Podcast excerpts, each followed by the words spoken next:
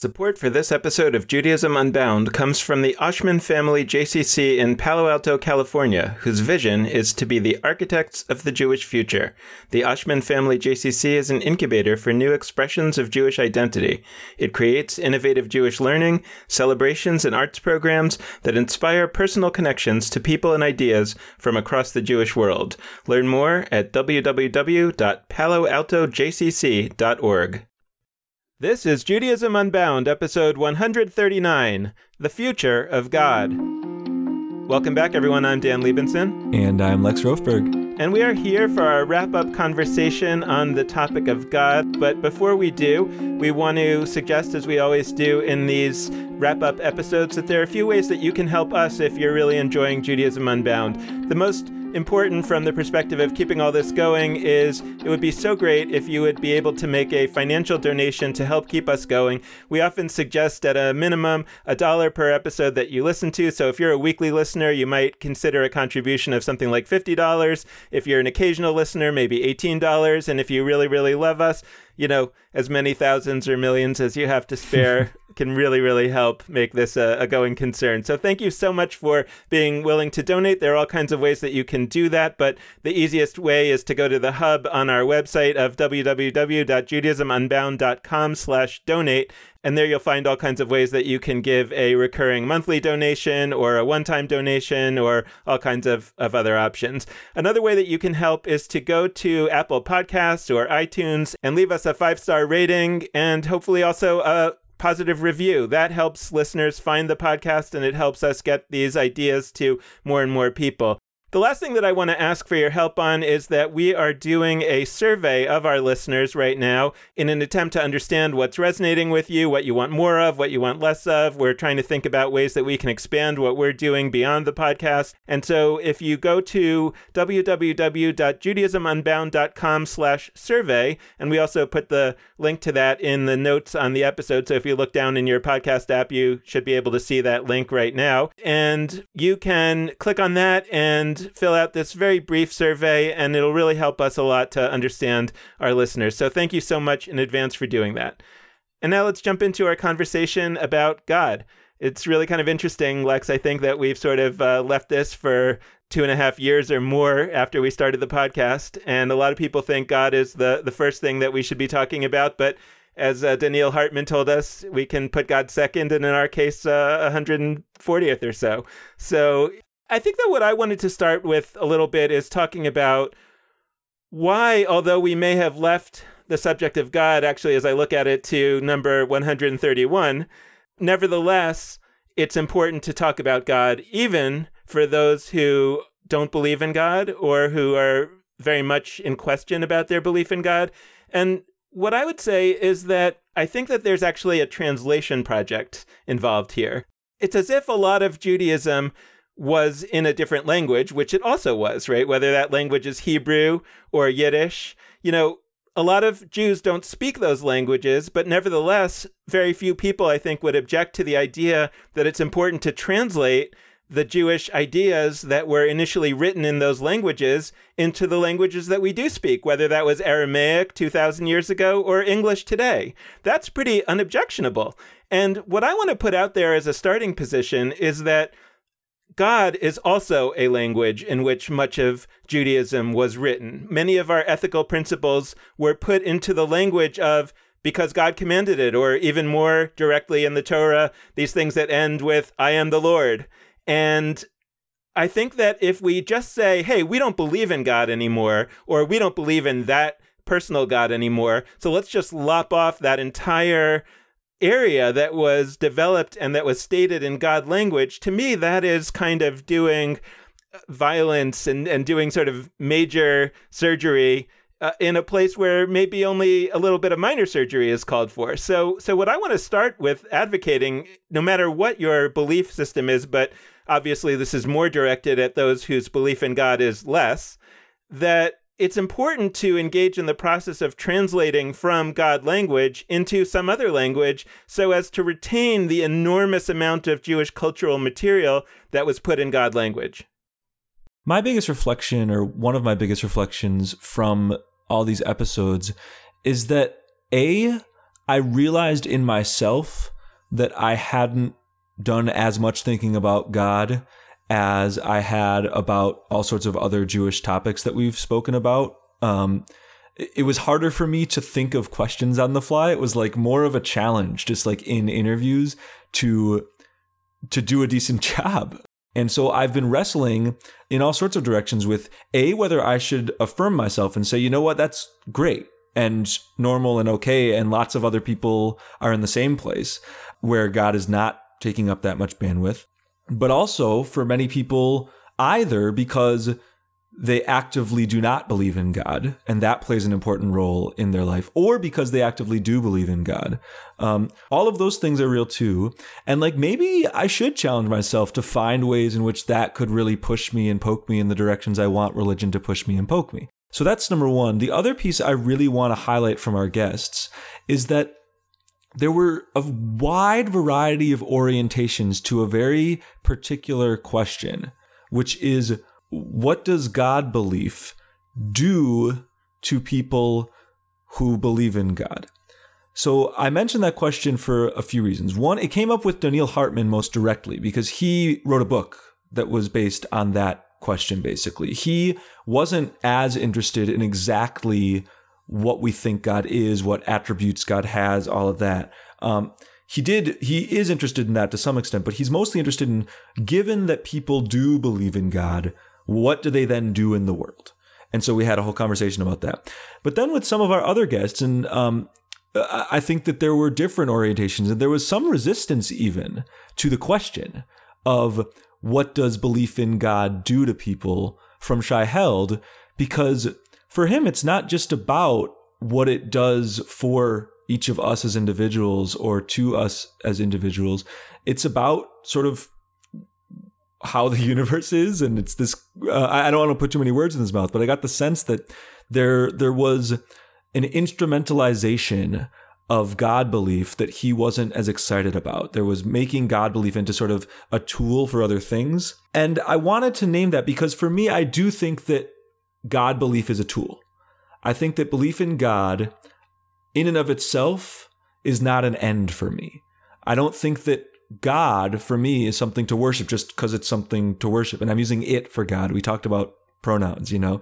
Do we say he? Do we use it? Do we use she? Do we use they? Do we, um I do despite having wrestled with all of this and pushed myself think the following key pieces after all of our conversations. One, I still think God is taking up too much space in Jewish life and we should be focusing on reducing the bandwidth that God takes up. Although I think I believe this less certainly than I did before. And second, that the most important question to ask is given that people do have any kind of God belief, what will it do to them or what will it do to our communities and our world? Well, it's interesting for me to hear you say that you still think or may think, right, or may not think anymore that God is taking up too much space in Jewish life because, in a way, what I feel I'm coming away from some of these conversations with is the idea that we're actually not talking about God enough in Jewish life. So I'm I'm actually kind of interested in which part of Jewish life you're talking about when you're saying that God is taking up too much space, right? Because I feel like from the perspective of Jewish life that I'm around most of the time, God occupies almost no space. I'll be clear. I mean that God is taking up implicit space. We're not always naming it, but God is centered in ways that we don't always even realize and that have become so rote that we don't really even talk about them. So I'm sort of agreeing with you. I don't think we always talk about God. I still think God takes up a great deal of bandwidth. Like what? I mean, can you give some sense of what you're talking about? Well, I mean, all the pieces we've talked about and that you've talked about with prayer, I think that when most people think of default Jewish experience, they think a prayer service. Um, you and I might push for an alternative way of understanding what like a default Jewish experience is, but I think in many people's minds, once again, not because they've said it or talked about it, but because it's just sort of implicitly there, worship service, prayer service in some sort of sanctuary is seen as a default. And in the vast majority of those spaces, God is all over the page. Sometimes God is in Hebrew and maybe people aren't even thinking about Adonai. Maybe it's just sort of a word, but God is invoked and named over and over and over again. And you're right to call out that many people aren't really actually thinking about that. So it, in a sense, it's not taking up that much bandwidth, but like, what does that mean if such a prominent piece of every page of every prayer book is something that either is not quite resonating with people or that people are kind of avoiding subconsciously. Like that to me is a warning sign that we should be filling those pages of those prayer books with other things more and with God less. When I think about a prayer service, I don't go because I think about a prayer service as being largely built around the concept of God. It's actually very hard for me to imagine what else might be going on at a prayer service, especially if it takes three hours, you know, I mean, three and a half hours. If it took 30 minutes, I mean, maybe you could talk about how there's also community stuff going on, or maybe the stuff that happens after the prayer service really is the most important part, which a lot of folks will say. But nevertheless, you had to sit through a three and a half hour service in order to get there. So it feels to me like you have to look at what's actually going on at that service. And what seems to be going on is praying to God. As a result, a very small number of people goes to the prayer service. I imagine that at least a subset of those people are into the idea of God and think about God a lot. I imagine there's also a subset of people who go that for whatever reason aren't that into God, but nevertheless for themselves have reconciled that they find some meaning there, that they're looking for something that they're getting there.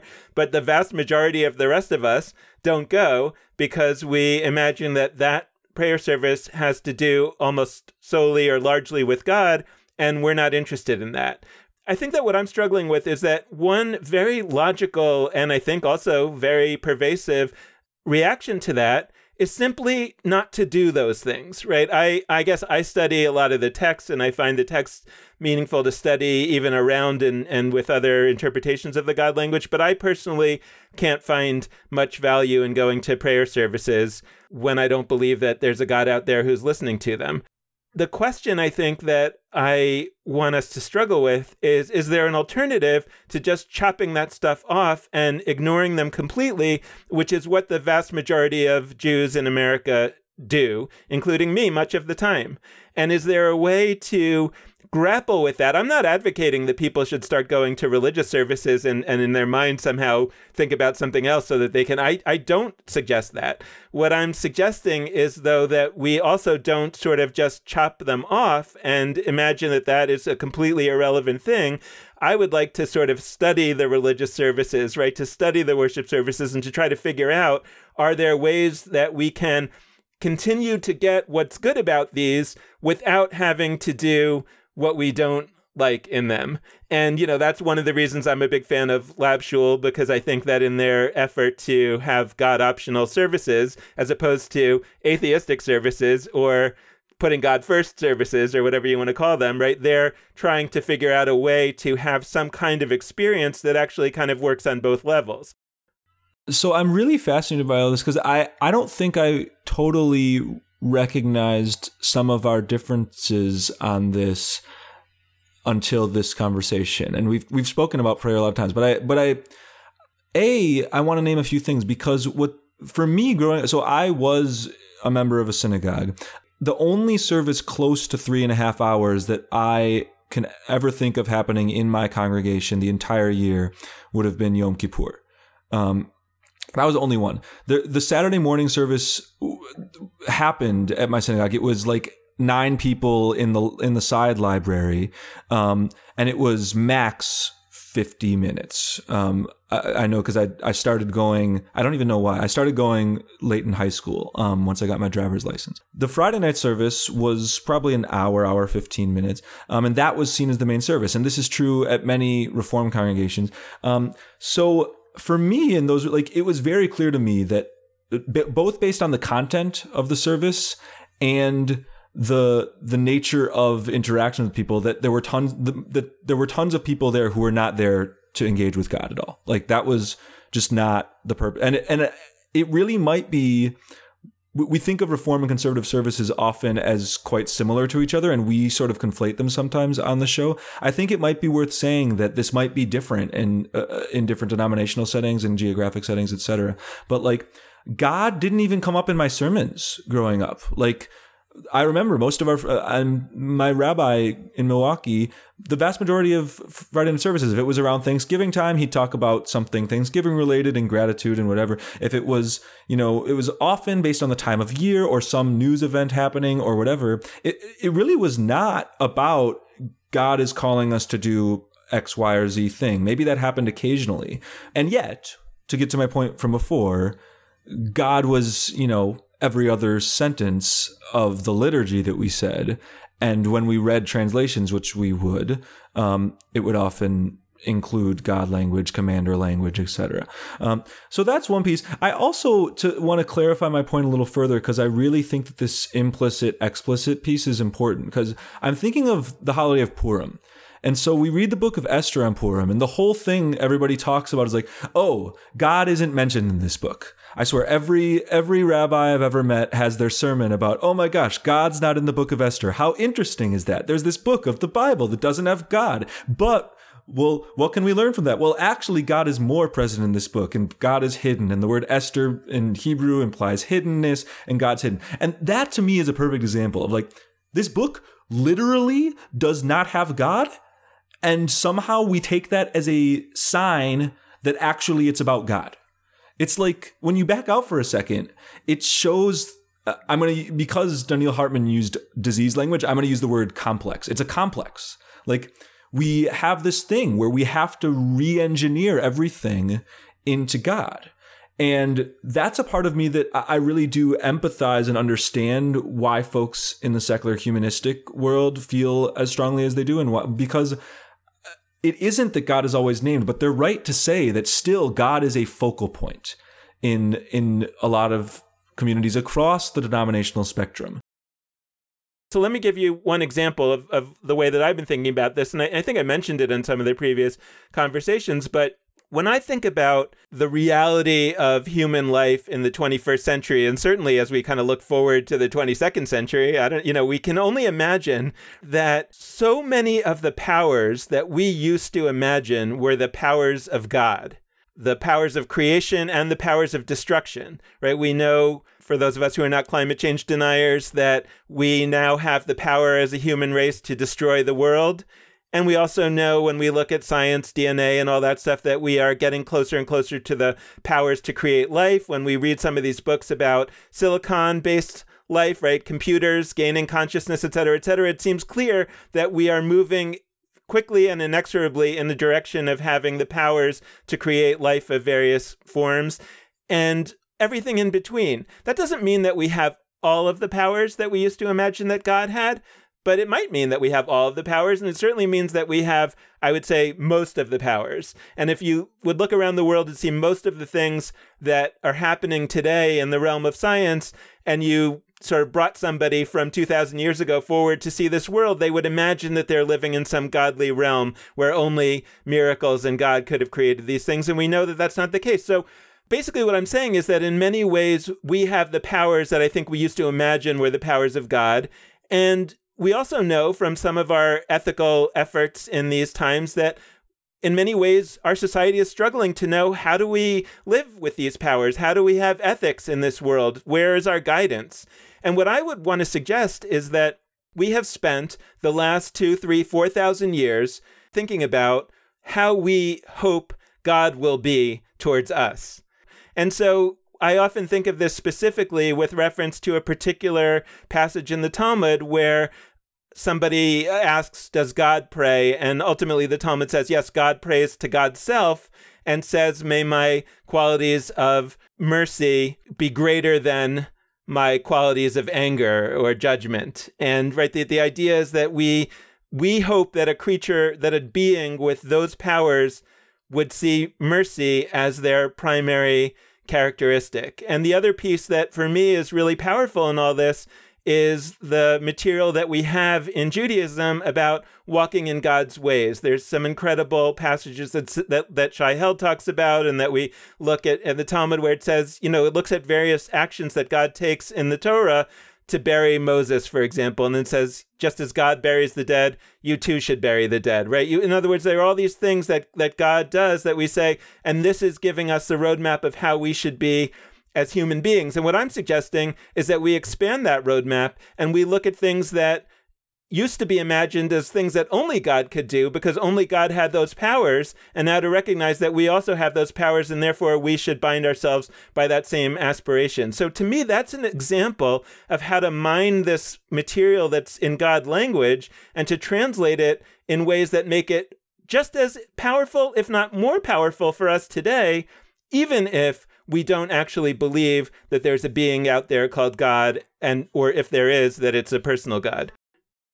My main critique of that is that ultimately in almost every of the eras of the past the main quality of god was that god is greater than we are.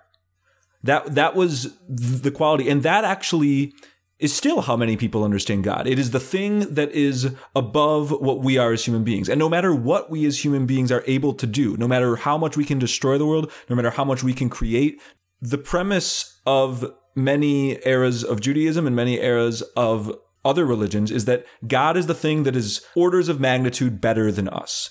I think we are God. I think you and I are God, but it's because I come from that neo mystical, neo Hasidic, whatever place where for me, God isn't external. God is the sum the sum total or it's greater than the sum of the parts but god is all things. Everything is god to use the j. Michaelson book title. That is the closest thing to an articulation of what i think.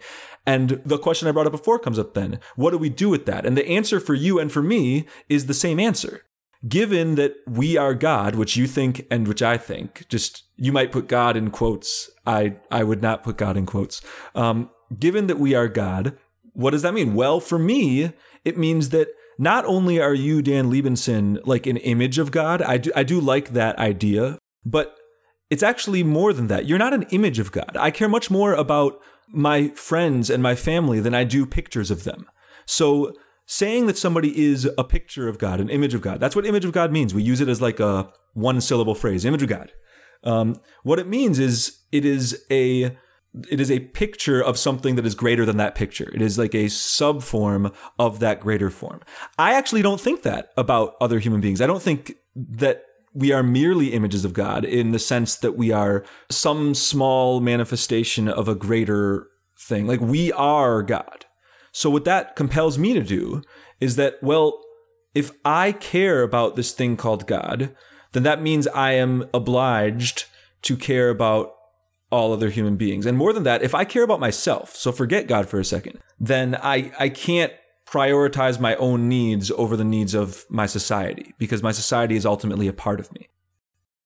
I'm still kind of mulling over like how I feel about some of the alternatives to a personal God that have been described by some of our guests.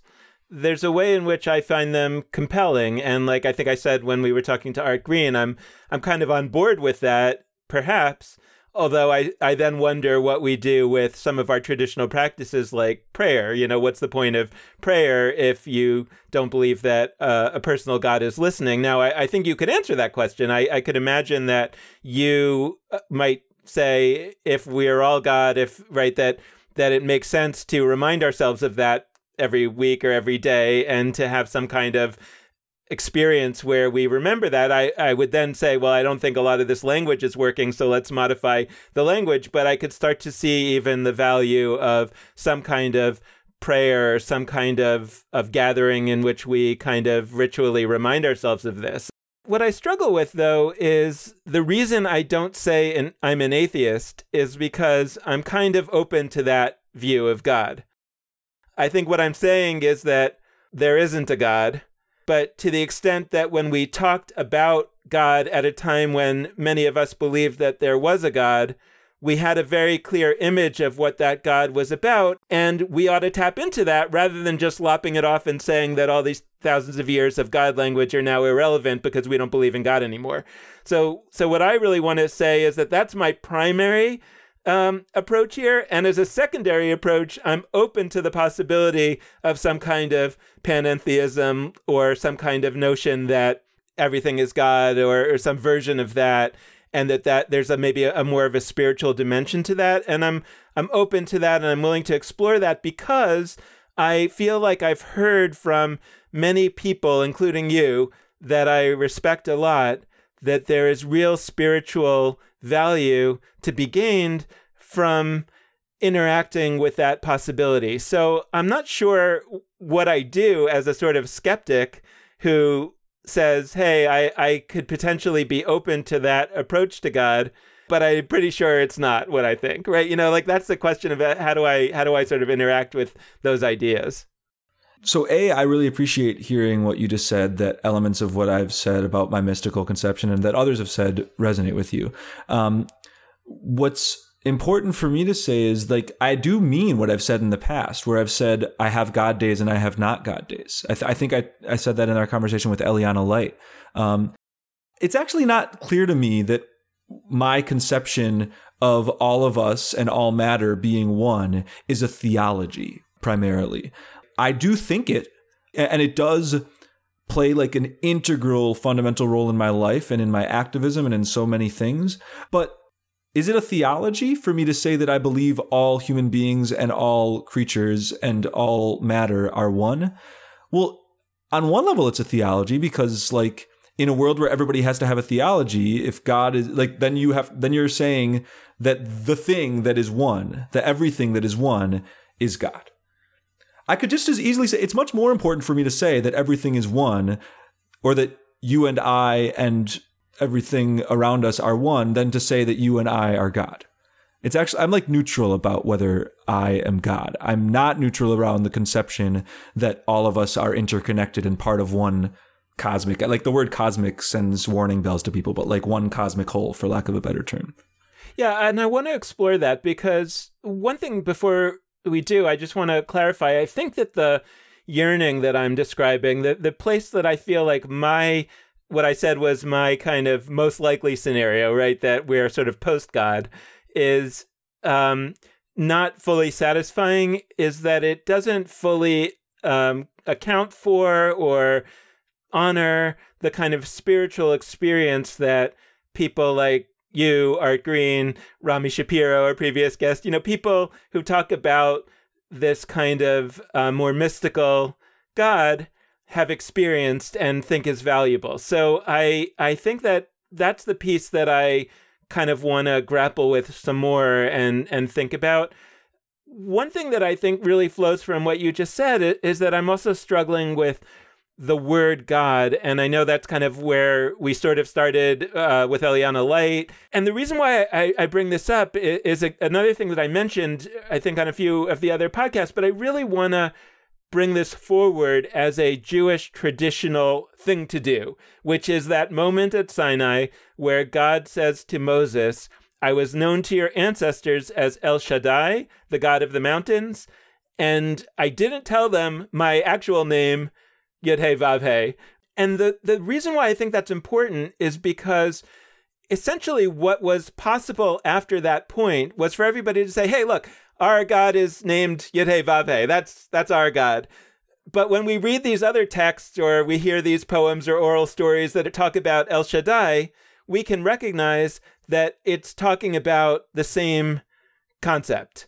And what I'm thinking about is again, sort of where I started, that I want to honor and retain and not just lop off all of this Jewish cultural history and cultural productivity that has the word God in it. I, I think that that is what a lot of people do, and I and it seems wrong to me because not ethically wrong. It seems just not a good idea to me because there's so much good stuff in there there's also a lot of bad stuff in there. Let's get rid of the bad stuff. But the good stuff, just because it has the word God associated with it, or because it's even framed as God commanded this, isn't, in my view, a reason to just get rid of it. It's a reason to say, hey, now we have another word for this. Is it the oneness? Is it something else? I think we should do that work of invention, of creation of that word, because I think for too many of us, including me, the word God is in the way. And, you know, it's not it's not some tradition to have the word God. It's an English word which I think has Germanic origins that was a translation of a bunch of words from the, the Bible. So there's no there's no reason that we should be in any way attached to the word in English, God. If we started from this point forward to talk about a different concept, a different word, but nevertheless say that this concept was known to our ancestors as Yud Hey Vav Hey, or was known to our ancestors as a bunch of different names, but now we all know it as this thing. I think that we could sort of move forward helpfully with that. You really are channeling Art Green here in an interesting sense, much as I'm the one whose like theology more resembles his, because you, I mean, he said beautifully that he feels no allegiance to the word God. Um, I mean, that was the quote we used in advertising the episode was that he doesn't he doesn't feel any allegiance to the word God. He feels an allegiance to the concept Yud Hey Vav Hey, which for Art Green is best translated as "was is will be." One word, you know, past tense, present tense, future tense, um, something that is eternal, and that conception of God really, really speaks to me for sure. Um, but it, it called me to another piece of what Art Green said as I was reflecting on his episode and listening to you, which relates to what you said earlier about prayer, because he also, I think, basically conceded that prayer probably won't work in the way that it has for a long time, and that this whole attempt at at creating or using God language and trying to map new meaning, like it may need to be a bigger than a revision effort. It may need to be something broader. And I think he cited, you know, for him, it'd be okay if people meditated for 30 minutes and maybe said Shema Yisrael, um, that prayer and that like maybe that suffices for the future. And I do think that there's some, some level where what you're saying about how we need to take on this project, like we need to, we need to do the, the remapping. We need to say, okay, let's break down what God has stood for what has it meant and which are the pieces that we do want to keep and and not try to just edit. This isn't a track changes effort in Microsoft Word. Like this is a tabula rasa clean slate kind of moment. I think that often in the prophets, God is invoked to tell fellow human beings, usually fellow Israelites in the Bible, but I'm fine with making it fellow human beings now. Um, it's invoked to say, you are not living up to this thing. Do better. God is a utility. I know that's a crass word. God, I'm using it on purpose. Like God is a utility that is invoked by whether it's Isaiah or Amos or whatever to say, yo, Israelite society, you're not living up to your obligations. They would say you're not living up to what God commands you. But ultimately, you're not feeding the hungry. You're not clothing the naked. You're not housing the homeless. God is upset with you about that. Now do better. If God continues to play that role in people's lives, Baruch Hashem, bless, bless God. If God is not, and for many people, God isn't, and I do think we are actually losing out on a sense of passionate obligation to better our world, then we need to say, okay, we're going to rewire this and maintain the ideas of clothing the naked and housing the homeless and feeding the hungry. Like that's that's the real thing here. That's what whether it's the the Haftorah reading on Yom Kippur that we spoke about which is all about you know meeting those core societal obligations. We need to, we need to make that the core. And it may be that we have to take it out of a synagogue that we need to not use uh, Baruch Atah or Melech HaOlam or Adonai or whatever it might be but I I just want to amplify what you said about like that process has to start or maybe it has started it has to continue. Well, I think that's a great way to sort of bring us toward our conclusion here. And it's in- interesting because um, I've been thinking a lot as we've been doing this series and thinking about wrapping up this series of this traditional recital that you make at the end of studying a tractate of Talmud, where you say, Hadran Alach, which means in Aramaic, we will return to you. Meaning, you know, if you finish this tractate of Talmud, but but we're not finished. We're coming back to this. And that's really where I am. I mean, almost more than most of the units that we talk about on this show.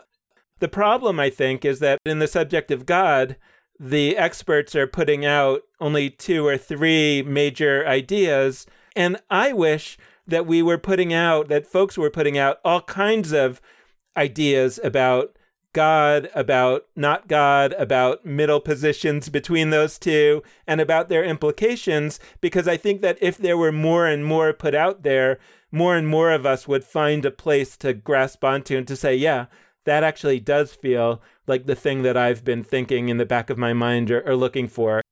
Like I, I said at the beginning, I think that it would be a serious mistake to discard the cultural storehouse that Judaism has built up of important concepts, important values, important practices that have been put in God language and often in the language of a personal God that many, many, many folks don't believe in today. And yet, just to translate that into some of the concepts that, that are around today, I think either we still haven't resolved, but why with that other concept of God should we keep doing these things? That that bears some deep thought. And or we haven't yet articulated a concept of God or a concept of post God or alternative to God or God adjacent or whatever we might say that is able to make use of that cultural storehouse without feeling like it's an anachronism. I wish I could cite exactly what it was in, in your most recent comment that made me think in this direction, but I'm being brought towards Rachel Adler's conversation, and hopefully in order to provide what, uh, like a coda to this unit, because what Rachel Adler's conversation opened me up to was all sorts of things, but she she didn't quite say this directly in words, but how we conceive of God she implied this all over the place. How we conceive of God has ramifications for how we conceive of each other as human beings and how we conceive of our world. I'm actually going to say that again. How we conceive of God has ramifications for how we conceive of one another and how we conceive of our world. I say that because A, with her conversation, we saw that God is not only theological or philosophical, God has political ramifications too. When God is only conceived of as a man, as a father, as a king, for generations and generations and generations, we should not be surprised when our Jewish communities reflect dynamics where fathers and men are superior to those who are not fathers and not men. So that's that's piece one. And I really want to hammer that home because I think we haven't done a whole lot of the of the intertwining of God stuff and political stuff. And we have this societal th- idea where we think they're separate. We think, oh, God lives in this box over on the side and politics is over here. No. How we conceive of God um, and what pronouns we use, if we're looking back um, on that theme throughout this unit, has ramifications. I want to look back on a sermon I gave recently on Yom Kippur because it, I think, will tie some of this together. But um, I we were using the Gates of Repentance High Holiday Prayer Book. That's the the prayer book that the community I was I was with uses. And it was the Reform High Holiday book for 40 years. It was published in 1977. And all over the prayer book. It's father and king. There's really no female pronouns for God, and the masculine influence is apparent all over the place. And I turned to the acknowledgments section and talked about how there were only five women out of 155 names thanked for creating this prayer book. I bring it up only to demonstrate how our theologies affect our dynamics of conversation and our dynamics of politics and vice versa. And so, whatever our process is or is going to be, whereby we remap God to better fit Jewish communities or remap some some new word that won't be God to better fit Jewish communities and our world, it should be and I think will be of necessity intertwined with all of our past conversations about how we rework the political dynamics of Jewish life and beyond. Yeah, and and for me, I think I, I've been mulling over the idea of all of the metaphors that we have used to talk about God throughout the past that Rachel Adler really focused our attention on.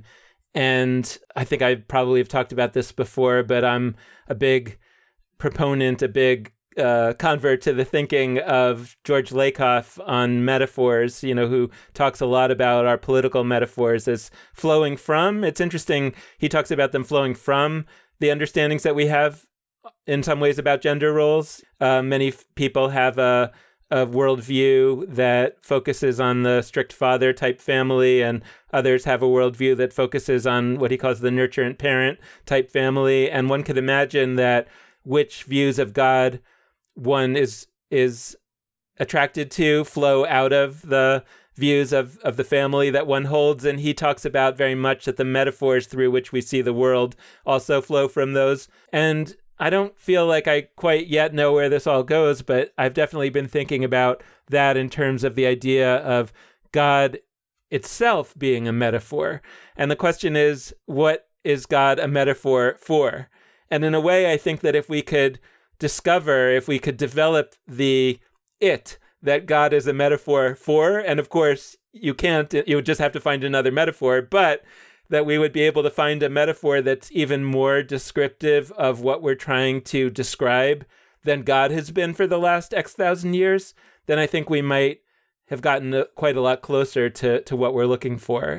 Yeah, and we hope that all of you out there will will send us your thoughts on whether it's metaphors for God or where we should be taking this whole process of reworking the role that God does and doesn't play in Judaism moving forward. So be in touch with us. That's how we always like to close out our episodes.